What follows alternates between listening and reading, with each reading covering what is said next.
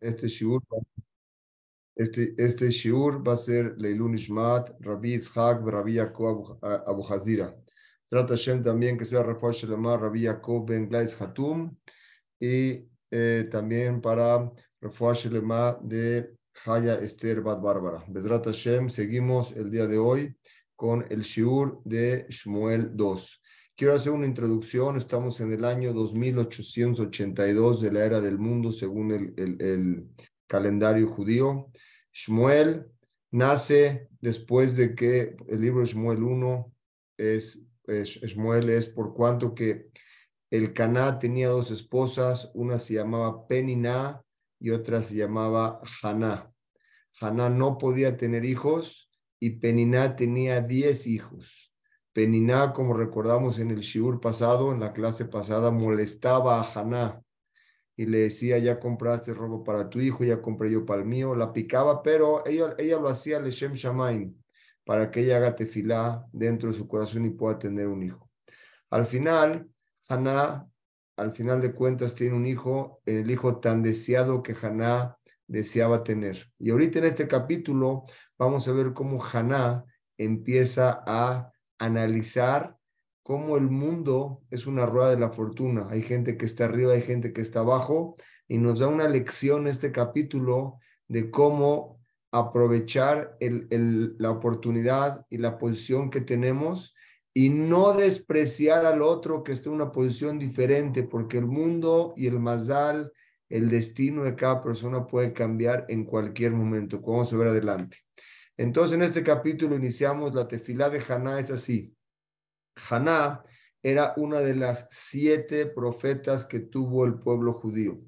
Después de que tuvo ya un hijo, a Shmuel, abrió su boca, empezó a decir a Shem una tefilá. La mayoría de tefilá era agradecimiento a Kadosh Baruj porque le dio un hijo tan esperado. Al final, vamos a ver, pidió cinco cosas que le pide una madre a, un, a Hashem para darle a su hijo Shmuel. Vamos a analizarlo también en el transcurso de esta clase. Todo esto que vamos a hablar ahorita lo está hablando ella en forma general, Haná, pero en realidad es contra Peniná, que la hizo sufrir mucho. Entonces así dijo, se alegró mi corazón y se elevó mi honor cuando Hashem me salvó. Cuando Hashem me dio un hijo, Haná estaba, eh, eh, como se dice, decaída, deprimida, sin hijos. Cuando Hashem le da un hijo, la alegría en Haná entra y su cabot, su honor se levanta. Dice, ahorita ya que tengo, estoy en, lo alto, tengo un hijo y mi cabot está arriba y tengo alegría, ahorita es el momento de abrir mi boca y decir contra Peniná, que en Peniná me, me, me despreciaba, porque yo era estéril, así le dijo Haná. Y tenemos que saber, dijo Haná, no hay como Akadosh Barujú, no hay pintor, así lo llamó pintor, Tzayar, como Akadosh Barujú, porque él puede pintar una forma dentro de una forma. ¿A qué se refería él? A la, el, el, vientre de una, de, de una madre. Cuando pintas dentro de ella, no nada más es pintar, sino crear dentro de ella un ser humano y que saliera. A eso le llamó, no existe como Hashem que le da vida a las cosas, me dio un hijo. Haná se refirió ahorita, le dijo, me quiero dirigir a la gente que es gente que se enorgullece sobre los demás. Hay gente que a veces tiene una posición muy alta y el otro está muy bajo, y el de la posición muy alta se enorgullece y les dice a ellos así, no aumenten en hablar cosas de arrogancia y que no salga de su boca cosa otra vez arrogante sobre, los, sobre la gente que está abajo de ustedes, la gente débil. ¿Por qué? Porque Hashem sabe que hay en el corazón de cada persona. Hashem supervisa todos los hechos y en un segundo puede voltear. ¿Cómo lo volteó aquí? Vamos a ver. Peniná tenía 10 hijos. Haná no tenía hijos. Haná ahorita tiene un hijo y Peniná tenía 10, pero ahorita vamos a ver que cada hijo más que le nace a Haná, se le mueren dos a Peniná.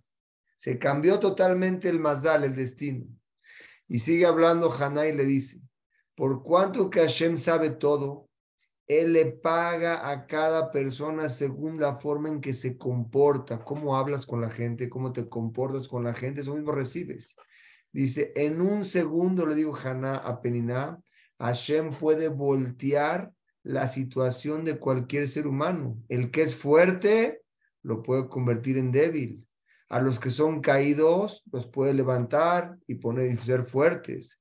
La gente que era rica en un momento puede cambiar su Mazal Barminan y tienen que rentarse a sí mismos para emplearse para poder comer. Y al revés, por el otro lado, la gente que era muy pobre y necesitaban, y estaban pidiendo limosna, en un abrir y cerrar de ojos dejan de trabajar y se vuelven ricos. Y dijo así, siendo que yo era una mujer, era una mujer estéril, Haná, cuando era estéril, le nacieron a Haná siete hijos. En realidad fueron cinco, pero dos, Peniná se los regaló, ahorita vamos a ver por qué se los regaló, casi casi le dijo, te los entrego para que ya no mueran. Esto era, Peniná tenía diez hijos y ella fue enterrando cada, uno de sus hijos que vamos a explicar ahorita. Cada hijo que le nacía a Haná, le morían dos a Peniná. Entonces, si Haná le nacen el primero, le mueren dos a Peniná.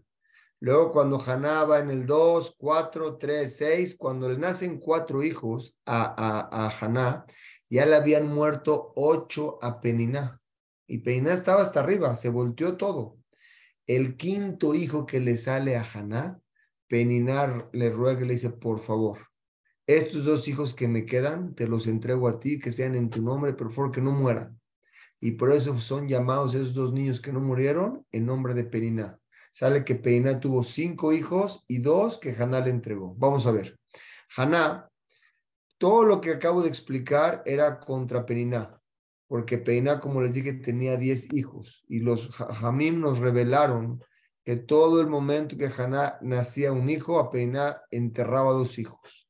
Y cuando Haná le nació el quinto hijo, como expliqué, ella se inclinó a Peniná, o sea, el, esta Peniná se inclinó hacia Haná, a sus piernas, y le pidió Rajamín, por favor, estos dos hijos, y por lo tanto quedaron en vida esos hijos, y se llaman como si Haná fueran hijos de Haná. Eh, ahorita analicemos que Haná tenía al final siete hijos. Y aunque sea ni que Peniná, vean lo, fuerte de todo esto. ¿Por qué tuvo este castigo Peniná?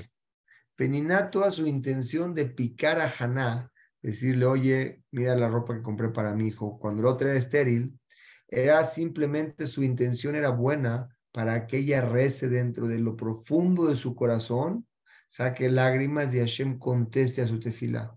Aunque esa era la intención de, de, Peniná, fue castigada. Aprendemos algo aquí muy fuerte. No existe ningún permiso para hacer sufrir a un yehudí, aunque sea con una intención buena. Los sentimientos de un yehudí valen mucho y no podemos hacerlo sentir mal el hacer sentir mal a alguien, eso Hashem lo cobra muy fuerte. Aprendemos de aquí de Peniná. Y aunque al otro le toque un castigo, un regaño, no seas tú el mensajero. Benadam la jabró, cuando uno daña a su compañero, a Kaush cobra punto por punto. Cuando una persona transgrede algo entre la persona y Hashem, en ese momento Hashem puede levantar, puede decir, bueno, lo perdono o alargo, espero que haga teshuva pero cuando es con el compañero, el compañero se siente, la argasha y el sentimiento yudí es muy delicado y es por eso que Peniná perdió a sus hijos. Seguimos, aquí nos quedamos realmente el último shur que dimos. Ahorita sigue Haná y sigue hablando y dice, ¿qué sucede en el mundo? Vamos a analizar, dice Haná. Lo que sucede en el mundo no es, eh, no es eh, no es casualidad. Aquí nada entre paréntesis, Shmuel suma lo mismo que siete, según Rashi. Si agarra el mundo Shmuel y, el número Shiva 7, suma 377. Suman lo mismo, siete hijos que tuvo. Bueno, entonces, entre paréntesis fue lo que dije. Entonces ahorita Haná empieza a decir, señores, lo que sucede en el mundo va a analizar, no es casualidad.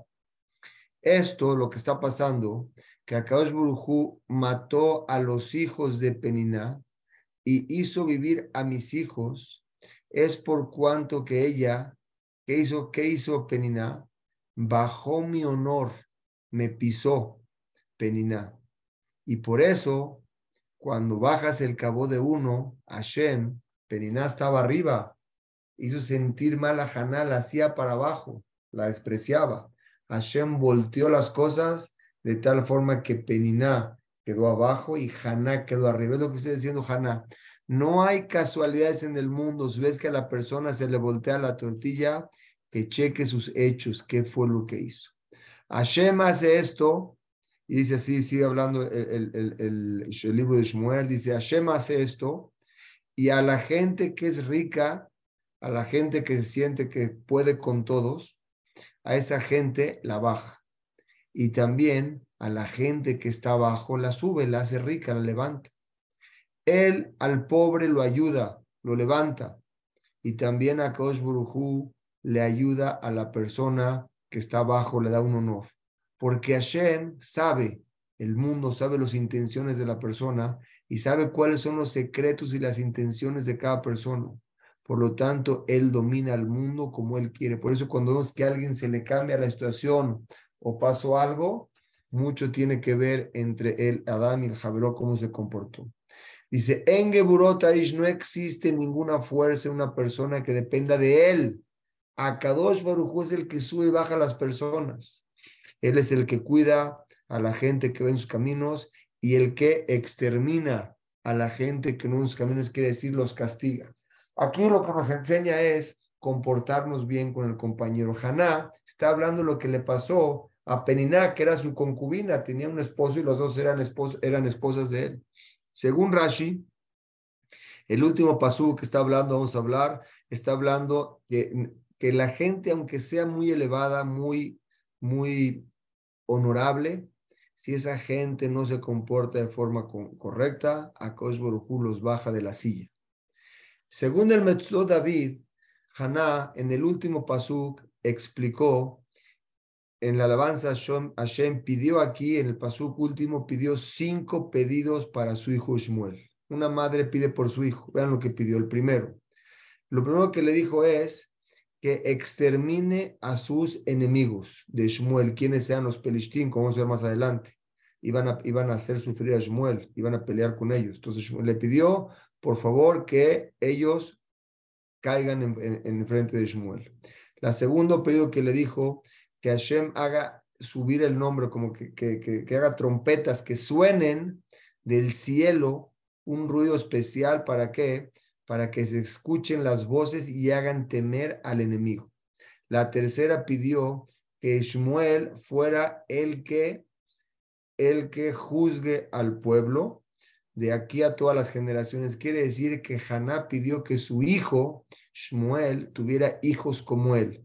Pero vamos a ver más adelante que los hijos de Shmuel no salieron como él. No, no los quiero adelantar la historia, pero ahorita hasta aquí vean cómo Haná pidió que los hijos de Shmuel sean como él. Vamos a ver que más adelante no salió así. De esta tefila vamos a ver por qué.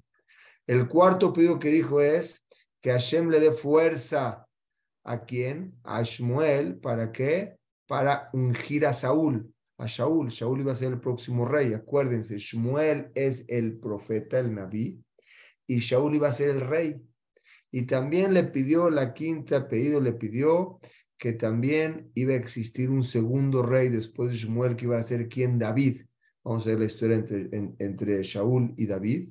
Y Shmuel va a ungir a ellos dos. Ese fue el pedido que hizo Haná a Kadosh Baruchu. Ahorita, Elías Cohen, explicamos que estaba ahí. ¿Se acuerdan que Shmuel estaba yendo a, la mamá Peniná? Entregó a Shmuel, lo entregó a Elías Cohen. Elías Cohen era el Cohen Gadol en esa época, pero los hijos de Elías Cohen, ellos se comportaban de una forma mala y recibieron un castigo muy fuerte que lo vamos a ver a continuación. Primero que nada, el Caná regresó a su casa con su esposa y el, el niño Shmuel ya se quedó en donde, como dijimos en el Mishkan, se quedó allá y estaba con Elías Cohen, aprendía de él cómo servía en el Mishkan, todas las alajot de los Koanim las aprendía. Pero Elí tenía dos hijos, uno se llamaba Jofni y uno se llamaba Pinjas. Estos niños eran niños que no cuidaban, eh, no, no, respetaban bien las alajot de los Kuanim, no tenían irachamay, y ellos se comportaban con el pueblo que cuando el pueblo traía un corbán a Kaosh ¿qué hacían ellos? Alguien traía un corbán Shelamim, ellos lo mandaban con un shaliach, traer un corbán. La, la, como debía de ser es que agarraban con un, cuchillo grande, un tenedor de tres, de tres, de tres eh, piquitos y agarraban la carne. Esa carne le tocaba a quién? Al que trajo el corbán. Y la, la, la demás carne, una parte se quemaba y el cuen se quedaba con una parte más pequeña. Pero ¿qué hizo este, los hijos? ¿Ellos qué, qué hacían? ellos se quedaban con la parte grande del, de, la, carne y no, no era correcto. Y le daban nada más una, una parte pequeña a los dueños. Entonces ellos como que le estaban robando. Ellos tendrían que quedarse nada más con el jazé y el shock, como la pierna y una parte del animal, pero se quedaban con más carne la que tenían que quedarse. Y primer, primer pecado que hicieron. Segundo pecado, también, como nosotros sabemos, hacer shejitá, se le hace shejitá al animal, se recibe la carne, y antes de que quemen, este, y luego se quema una parte del corbán y luego se reparte la carne. Primero recibían la sangre, hacían shejitá, recibían la sangre, luego quemaban una parte del corbán y luego la carne la repartían. Los hijos de Eli, antes de que quemaran la carne, el Helevi en el Misbeach, ¿Qué hacían los hijos de Leví? Se lo quedaban, agarraban la parte de la carne.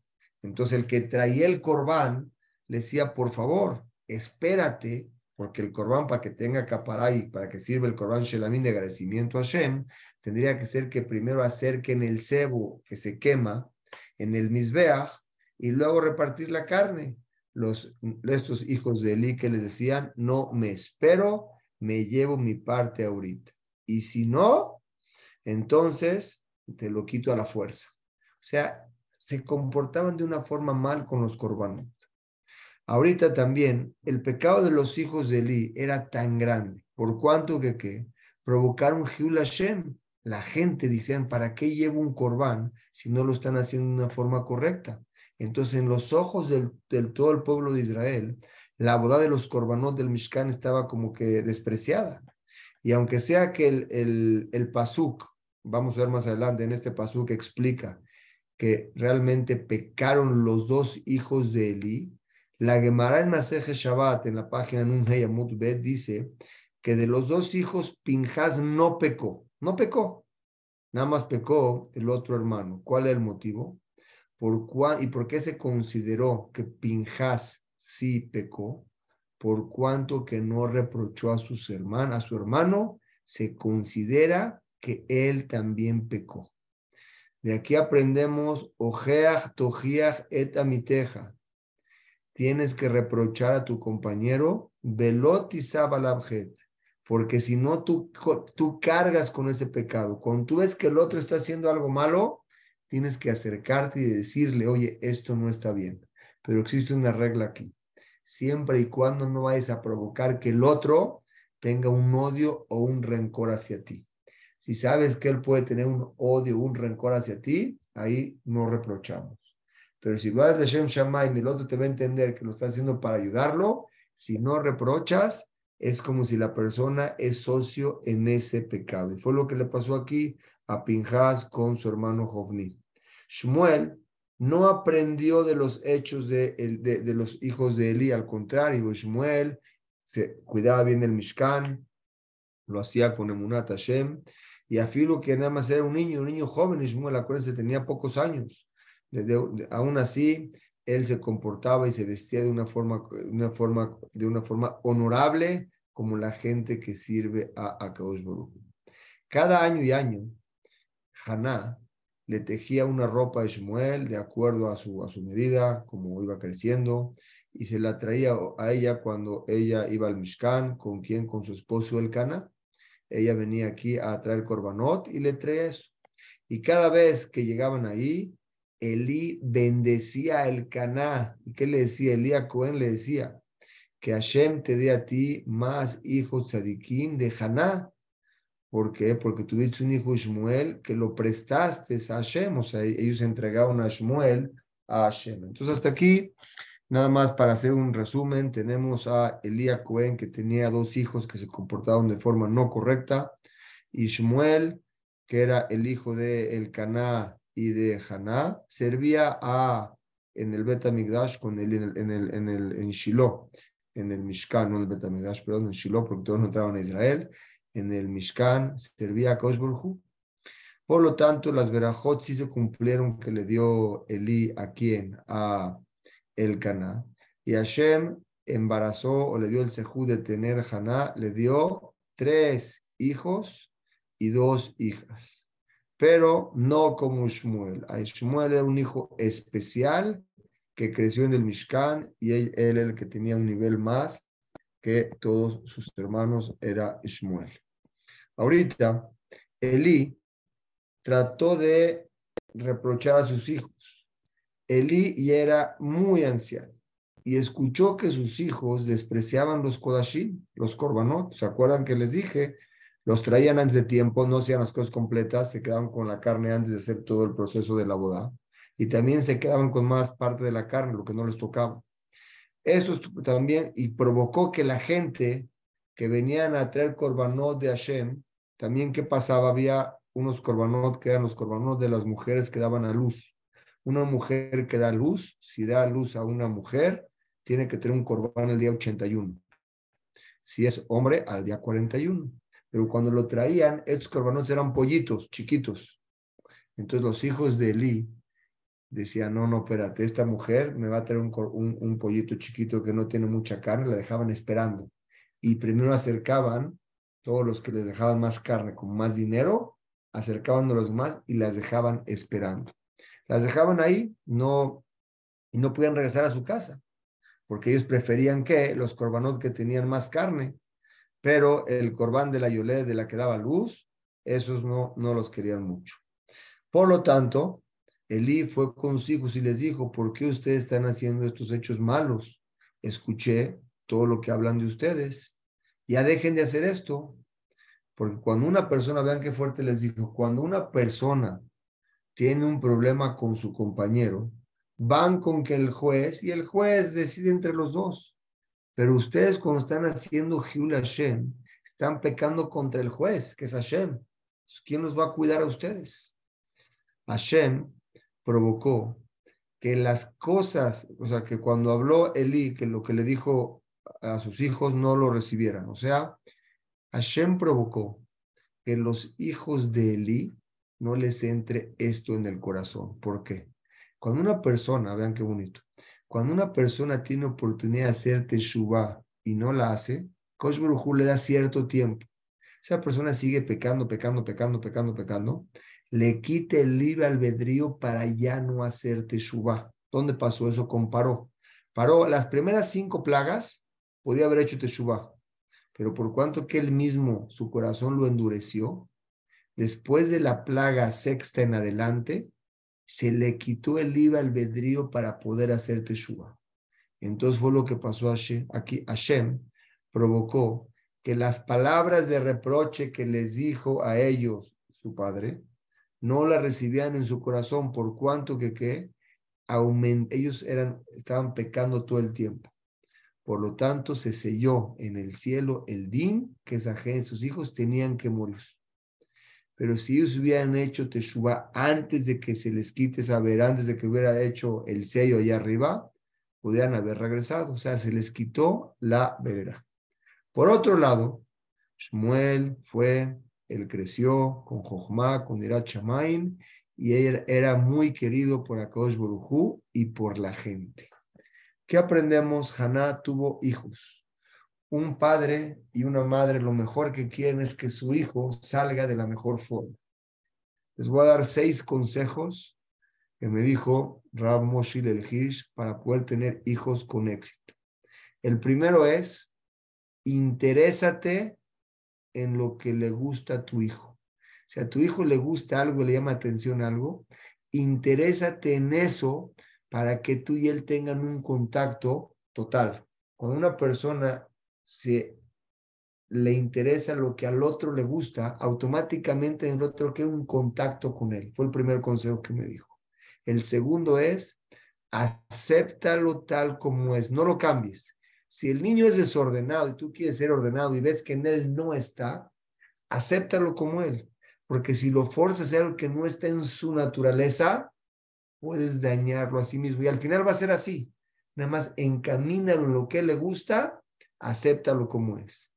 Y el tercero es, un padre tiene que comportarse como el ejemplo para un hijo. Esto fue lo que hizo el Haná con sus hijos, hijos que estuvo ahí, Ishmuel. Lo primero que vieron es la importancia, le llevaba ropa, lo atendía, veía un hashibut en él, en lo que hacía y nació fue un hijo realmente bendecido del cielo. Para tener hijos, Jamim, dice el padre tiene que estudiar. Estudia para que él aprenda. Para que el hijo tenga Irat Shamaim, la madre dice Teilim, con las lágrimas de la madre, la tefila de la madre, el hijo tiene eso. Y para que el niño tenga buenas midot, buenas cualidades, depende que exista, que exista Shalom Bait entre papá y mamá. Es lo que nos sale de esta, de esta primera parte de Shmuel. Entonces, eh, a, partir de aquí, a partir de aquí, después de todo esto, Shmuel se comportó, como les dije, de una forma correcta. Ya era un niño totalmente, un niño prodigio, como, como queremos decir, escogido que tenía todas las malot. Este niño se vestía de una forma, el Ketoret se ponía ropa de Keuná, eh, él hacía los corbanos de una forma correcta, pero cuando lo estaban regañando a los hijos, aquí la pregunta que cabe que quiero explicarles es, después de todo esto, el Caná, el Caná Naví, acuérdense, el Caná era el papá de quién? De Shmuel. Ahorita el Caná Anabí va a reclamarle a Elí, y le dice el Caná a Naví. El Caná era Naví y el padre Shmuel. Bien vino con Elí y le dijo, te voy a decir una nebuá, una profecía que me llegó de Hashem. Y así me dijo Hashem.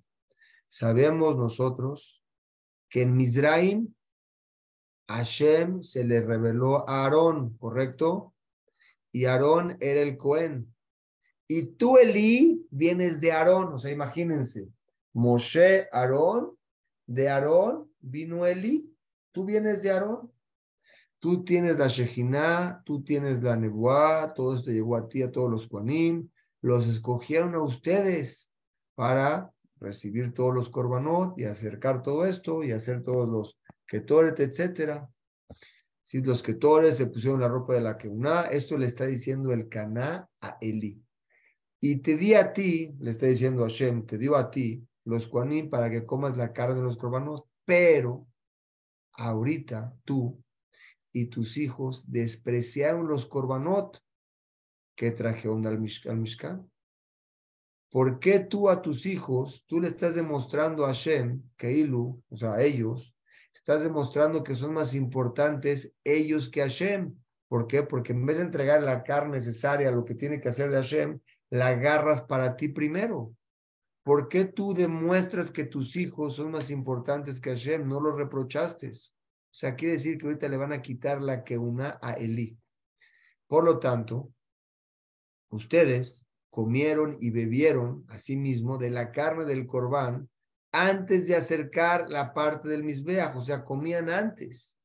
Y por cuanto que Elí no reprochó a sus hijos de una forma correcta, Hashem lo maldijo con todos sus hijos. O sea, la maldición que le cayó a los hijos de Elí, también le cayó de, a Elí a Cohen por no haberlos reprochado. Y ahorita vamos a ver que la que una venía de Aarón, la tenía, la tenía Itamar, porque Aarón tenía dos hijos, tenía a Itamar y tenía a, Elazar. De Itamar vino Elí. Vamos a ver cómo, cómo se esto. Vean qué bonito. La descendencia de Aarón, el linaje de Aarón a Cohen, viene de los dos hijos de Aarón. Uno se llamaba Elazar y otro Itamar. O sea, que decir, Moshe Rabenu, Aarón eran hermanos y abajo de Aarón había dos hijos, Elazar y Tamar. En un principio se le dio la una a Pinjas ben Elazar. Quiere decir que de Aarón, su hijo Elazar, le dieron la que una esa línea que era Pinjas ben Elazar. Pero acuérdense que vimos en Shofetim el, el hecho de Pilegesh Begibá, ¿se acuerdan? Que a una mujer en la tribu de Benjamín la mataron y la partieron en 12 pedazos y la repartieron en todas las tribus, todos pelearon contra la tribu de Benjamín. Ahí fue castigado Pinjas Ben Elazar, fue castigado a ellos ¿por qué? Por cuanto que no se esforzó para enseñarle al pueblo suficiente Torah para que tengan Irat Shamaim, le quitaron la que una a esta parte de Aarón, o sea, Aarón Elazar y Pinjas se la quitaron y se la pasaron a quién? A Itamar. Itamar viene de Elí y ahorita la que una la tiene Elí, pero ahorita la va a perder, Elí va a perder la que una porque sus hijos no se comportaron bien y se la van a pasar otra vez a los hijos de Elazar. En este momento, el Naví le dice a Elí en nombre de Hashem, le dijo así, analicé para dejar la que una en tu familia. Le está diciendo el Caná a Elí en nombre de Hashem, que Hashem analizó para dejar la que una en la familia de quién de Eli, en la mispaja de Itamar, porque ellos vienen de Itamar. Pero, dice, cambié, cambié de decisión. Porque la persona que me honra a mí, yo lo honro. Pero la persona que me desprecia, yo lo desprecio. Por lo tanto, tu familia, de, la, la familia de Lazar, me honró a mí en donde cuando fue Pinjas, ¿se acuerdan en Pinjas? Con Zimbri, los Midianit, cuando el rey de Midian envió mujeres vestidas de una forma no correcta para que tengan relaciones con los judíos. En ese momento estaba Zimbri teniendo relaciones con una de ellas y Pinjas los levantó, los clavó y los levantó en el medio del, del acto. Y en ese momento levantó el nombre de Hashem. Dice ahí, recibió la que una, pero no se la podía dar porque ya la tenías tú. Pero ahorita tú, Eli, que acabas de despreciar mi que una, la despreciaron, se la voy a dar a él. Entonces le regresó la que una a quién? A Pinjas. Ahorita Eli va a recibir una, una maldición muy fuerte, que todos los que vienen de Eli hasta hoy en día, a los 18 años, fallecen quienes viven, ahorita voy a explicar la tacaná que hicieron, como Raba y Valle, que venían de Elí, podían tener el de vivir más. Van a ver cómo lo hicieron. Vamos a ver. Entonces, ahorita, esto le pasó en donde, esto que le avisó, ¿no? un paréntesis, esto que le avisó que le va a quitar la que una a Elí y se le va a pasar a el azar de Pinjas a la esencia de ellos, va a ser cuando, cuando llegue Shlomo Amelech. Después de Shmuel 1, viene Shmuel 2, Ahí ya muere David, David Amelech, y entramos en Melahim. En el libro de Melahim, ahí va a empezar el libro de, de, de, Shlomo Amelech, y ahí fue cuando se intercambió esta que una. Porque cuando Israel, ahí estaban tranquilos, cuando estaba eh, Shlomo Amelech, en ese momento eh, quitaron a un Cohen que se llamaba Ebiatar Cohen, que venía de, de Mishpahat Eli, y le dieron la que una aquí en Tzadok. Tzadok era otro Cohen que era de, la, de, de Pinjajas Belazar. Ahí fue el intercambio. Pero no crean que la descendencia de Elí se acabó por completo, al contrario. Ellos estaban en el Mishkan y sufrían un sufrimiento muy grande cuando veían a sus hermanos, o sea, a los, a los de Lazar y Pinjas, haciendo la que una Gadolá con las demás familias, ellos no recibían nada. Imagínense, ellos mismos provocaron con sus hechos que sus descendientes sufrieran por el hecho que hicieron los padres. De aquí aprendemos algo muy bonito. Los hechos de los padres repercuten en los hijos. Cuando es malo, hasta hasta tres, cuatro generaciones. Y las cosas buenas, hasta dos mil generaciones. Por eso un padre que se esfuerza por hacer algo bueno, los frutos siempre dan de un padre o una madre. No sabemos si en esta generación o con los nietos o con los bisnietos, pero es algo que se mantiene y se concreta.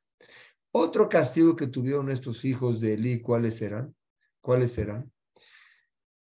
Como explicamos, estos hijos de Eli comían las carnes de los corbanot antes de tiempo. Por lo tanto, todas las generaciones murieron antes de tiempo. Así como ellos comían la carne antes de tiempo, todos los hijos de Elías Cohen morían antes de tiempo, no tuvieron larga vida. ¿Cuál es el, el, simán, la, la, señal de todo esto? Le dijo, para que sepas que va a ser Emet, le está diciendo el Caná a Elí, que todo lo que estoy diciendo se te va a cumplir. ¿Sabes cuándo se va a hacer esto? Porque tus hijos Jofni y Pinjas van a morir el mismo día. Cuando tú veas que mueran el mismo día, que sepas que es un simán, es un, es un acto de enseñarte que la nebuá que te estoy diciendo se va a cumplir. Ahorita, Metzadoka Cohen, que viene ya del Azar, él puso tres, eh, tres Keunot Gedolot, se, eh, se comportó totalmente como decía la Torá, estaba totalmente en paz con el rey de Israel, iban todos siempre en el camino como era Shlomo Amelech, cuidaban la Torá, toda su vida como estaba él, en la época de Shlomo Amelech, el Cohen, el Azar, este Cohen Zadok, se comportó de una forma correcta. Aparte de esto, una persona, los que se quedaron ahí de las descendencias de, de, de Eli, estaban en, en, unas, en unas, unas circunstancias precarias, en forma económica, no tenían dinero, hasta que ellos mismos venían a pedir limosna o que les ayuden a Tzadoka Cohen, que por favor les ayuden para que puedan hacer algo. Ah, le, decían, déjanos trabajar en algo para, para que nos des pan. Esta fue la nebuá más fuerte que le dijo el Caná a Eli. Aquí me quiero detener y quiero hacer nomás un paréntesis de todo lo que aprendemos aquí. Primero que nada, tenemos que saber que Raba y Abaye venían de la descendencia de Eli y si es así, como estamos diciendo, tenían que haber muerto a los 18 años.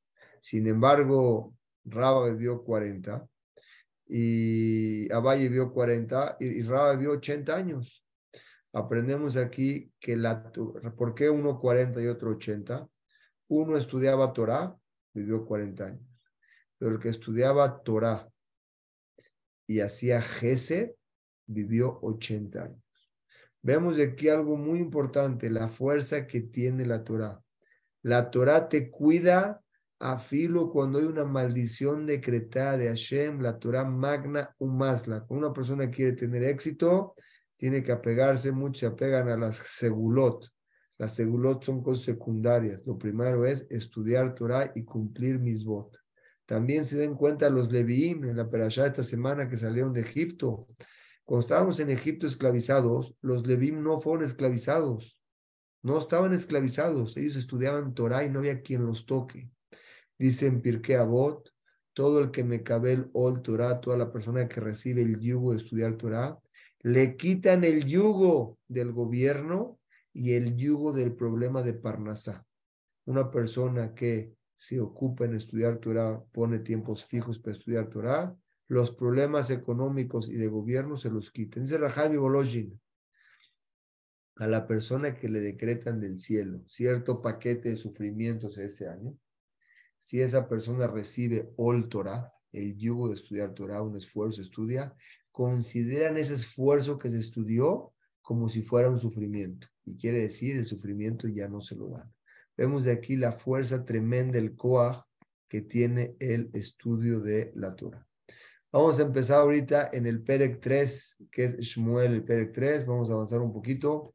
Shmuel recibe la nebuá, ahorita ya pasó así, punto y aparte. La primera vez que se les va a aparecer a Shem y Shmuel es ahorita. No se le había aparecido Shmuel. Pero la nebuá en esa época no era, no era, este, no era frecuente. Entonces vamos a ver, Shmuel recibe la nebuá la primera vez. Shmuel siguió estudiando eh, en la boda de, de, Hashem con el camino correcto de Elí.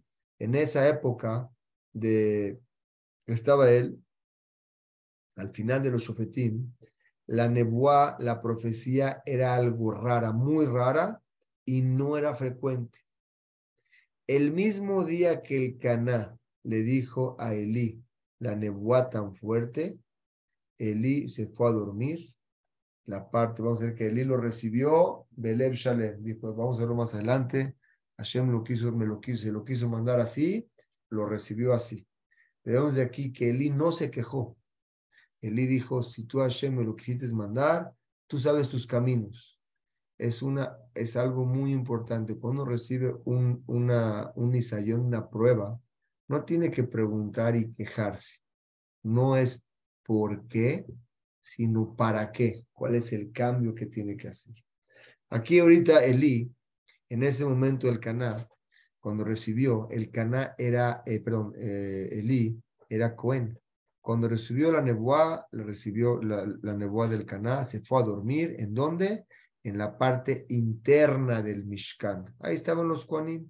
Shmuel, que era Leví, se fue en la parte externa del Mishkan, que ahí estaban los Levim. Elí estaba muy enfermo, Elí, eh, no enfermo, muy, muy grande ya, y su vista estaba debilitada. Pero en la mañana, en el momento que las velas seguían todavía prendidas, en ese momento salió una voz, fue la primera voz que salió de Hashem, salió del Kosh y esa vez, esa voz salió del Aarón. No estaba el Aarón, acuérdense que el Aarón estaba en las tablas de la ley que entregó Moshe Rabenu salió una voz de ahí. Pero esa voz pasó por donde estaba pegado ahí quién? Elí. Elí no la escuchó. Salió la voz y llegó hasta dónde? Hasta donde estaba Shmuel. Ahorita Shmuel pensó, no conocía la voz de Hashem, pensó que lo estaba llamando quién? Elí. Entonces llegué y le dice Shmuel, le dice a Elí, Elí, ¿me llamaste? Y le dice, aquí estoy. Él no conocía la voz de Hashem y le dice, no, no, yo no te llamé, regrésate a dormir. Una segunda vez pasa lo mismo y vuelve a regresar con Elí. Elí, me acabas de llamar. Le dijo, Elí, no, yo no te llamé. Elí no escuchaba la voz de Hashem y Shmuel sí. La tercera vez que lo vuelven a llamar a Shmuel, va con Elí y le dijo, Elí, mira, yo no te llamé, pero lo que el que te está llamando es Hashem. La próxima vez que se te aparezca, veas esa voz, dile yo soy tu Eve y estate dispuesto a recibir lo que te va a decir. Esrat Hashem la semana que entra, vemos qué fue la nebuá que le va a decir Hashem a Shmuel y cómo Elí aquí va a hablarle muy fuerte a Shmuel para que le diga la nebuá y, y por esa nebuá Shmuel no pudo tener los hijos que quería la madre, que quería que, tu, que tuviera hijos correctos, como decía, van a ver de, esa nebuá, de la interpretación de lo que dijo Elí, no le fue así. Hashem lo continuamos la semana siguiente. Hashem en el capítulo 3 comenzamos. A todos